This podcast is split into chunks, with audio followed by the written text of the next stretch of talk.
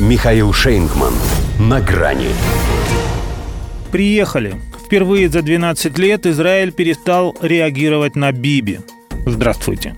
На грани. Восемь партий, два премьера и ни одного Беньямина Нетаньяху. Исторический момент. 12 лет здесь такого не было, чтобы правящую коалицию возглавил не он. И сейчас тоже могло не быть.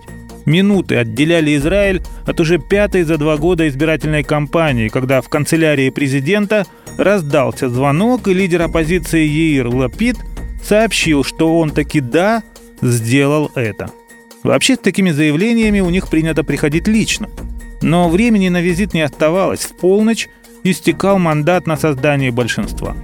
Впрочем, глава государства Реуэн Ривлин, наверное, и не в претензиях. Теперь он может уйти на покой с чувством исполненного долга. Накануне Кнессет избрал на этот пост Исхака Герцога. Ведь так не хотелось оставлять незаконченные дела. Ко всему прочему, он явно симпатизировал этим парням. Нужно было видеть, с каким душевным страданием поручал он Нетаньяху формирование правительства и как изменилось его настроение, когда тот не справился – и поэтому можно было с легким сердцем и нескрываемой надеждой возлагать эту обязанность на второго призера последних парламентских выборов центристскую партию Еш Атит. Хотя все в итоге решила не она, а всего лишь семь голосов правой Емины. Ее лидер Нафтали Беннет, в прошлом соратник Нетаньяху, ушедший от него в одиночное плавание, был на разрыв. Золотая акция.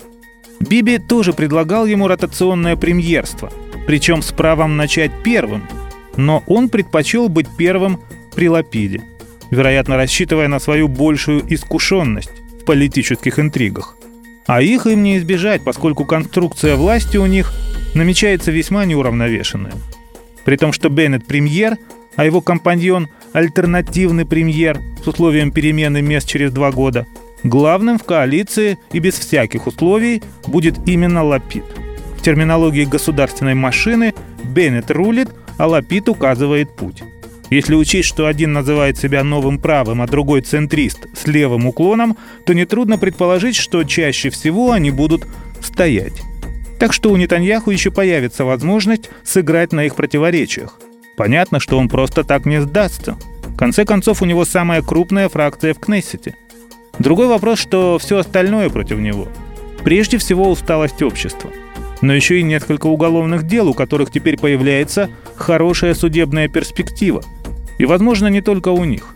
11-дневная война с Хамас, казалось, вернула Нетаньяху в игру, как минимум потому, что прервала коалиционные переговоры его оппонентов. Но вряд ли они, преодолев и эту проблему, откажут себе в удовольствии расследовать с пристрастием его личную заинтересованность в боевом обострении – Здесь мало кто верит в устойчивость новой власти, зато все понимают, что свою миссию она сможет считать выполненной, если лишит самого продолжительного в истории Израиля премьера всех шансов на возвращение. Во всяком случае, пока здесь думают, что пусть лучше эта самая госмашина немного постоит, чем продолжит раздражать всех этим своим Биби. До свидания. На грани с Михаилом Шейнгманом.